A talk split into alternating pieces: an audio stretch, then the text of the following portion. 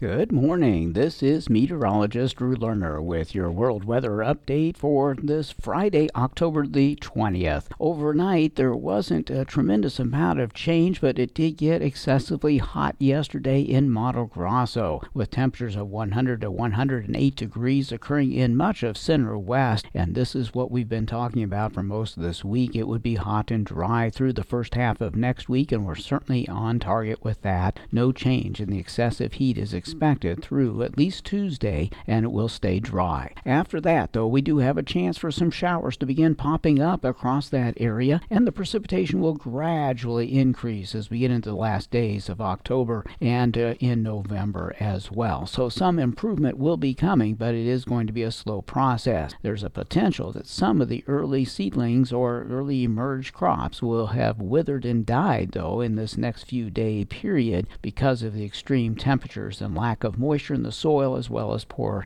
uh, poor potential for rain. Well, the southern part of Brazil is facing more rain. In fact, that is going to develop as we get into the middle to latter part of next week. Waves of rain will bring up the saturation point once again across many areas from Paraná to Paraguay and to Rio Grande do Sul, Uruguay, and northeastern Argentina. Flooding will likely resume, and we'll have some more concern about delays in farming activity, including the harvest of wheat and also the planting of corn and soybeans as well as cotton and rice. Argentina's weather is still looking better though as we move forward through the next 10 days. Periods of rain will impact many areas across the country. Only the northwest is likely to see the least amount of rain and probably have an ongoing need for some moisture, but there will be relief to many of the wheat production areas that have been dry in the west and we'll also see improvement for corn and sunseed planting in the stage white improve for the planting of soybeans as we move into November.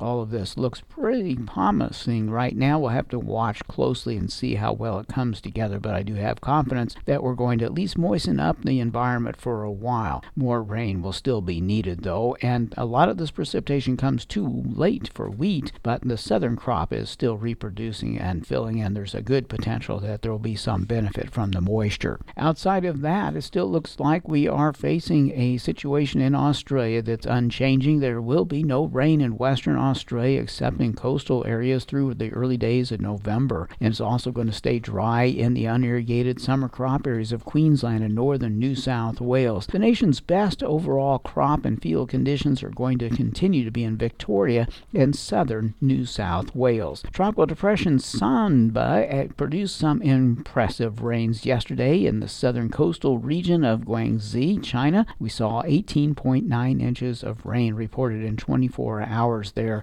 That was way too much moisture, but it was mostly confined to the coast, and we did see a little bit of that expand into the southwesternmost corner of Guangdong. So a little bit of flooding occurring there. Some of the remnant moisture from that will uh, help to enhance rain in southern China as we go forward through the next week to week and a half. This will be near and south of the Yangtze River. No excessive rains are likely, but there will be some disruption to farming activity, and the moisture will be good for long term rapeseed potential, especially south of the river. The rest of China will see a relatively good mix of rain and sunshine with more sunshine than rain. That means wheat planting will advance very well, and so will the summer crop harvest from northeast provinces all the way into the Yellow River Basin and east central areas, mostly to the north of the Yangtze River. And it looks like Russia's uh, southern region, as well as Ukraine, are still looking at a, p- a better pattern here for periods of precipitation to occur as we move forward through the next 10 days. Sufficient amounts of moisture will occur to improve wheat, barley, and rye in the area. There will be some disruption of farming activity, but the moisture is badly needed, especially since the, uh, the old clock is ticking away on winter dormancy, and it's going to be imperative these crops get better established before that time arrives. Temperatures will be warmer than usual, though, as we move forward through these next 10 days, so there will be good opportunity for the crops to become better established. Western Europe is still facing a stormy weather pattern. It's already underway. We've had waves of rain already noted in the last day or two, and that's going to continue as we go forward into next week. And some of the rain will eventually expand into central and some northeastern parts of the continent, but it looks like the lower Danube River basin and immediate neighboring areas will be missed for a while. Uh, both India and the northern part of China will stay in a relatively tranquil weather mode. I know we already mentioned China, but India is going to continue to have a dry biased pattern for many areas for a while. That's normal for this time of the year. In the U.S. and Canada, it's going to get colder as we move forward through the next couple of weeks. Waves of coolness will likely work their way through the middle of North America, and temperatures by the end of next week will def- definitely be below normal from Canada's prairies into the northern Rocky Mountain region and the northern half of the U.S. plains. Waves of precipitation are likely to occur ahead of the uh, arrival of the coldest air,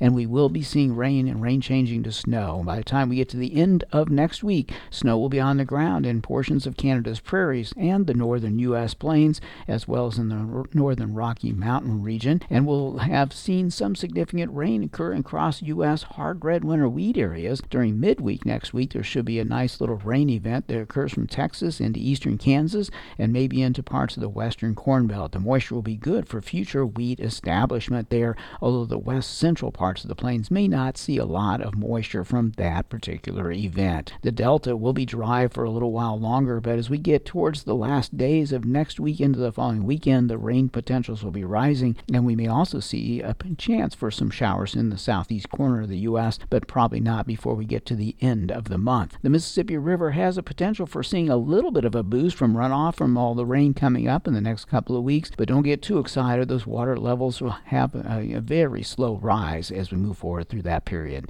This is meteorologist Drew Lerner.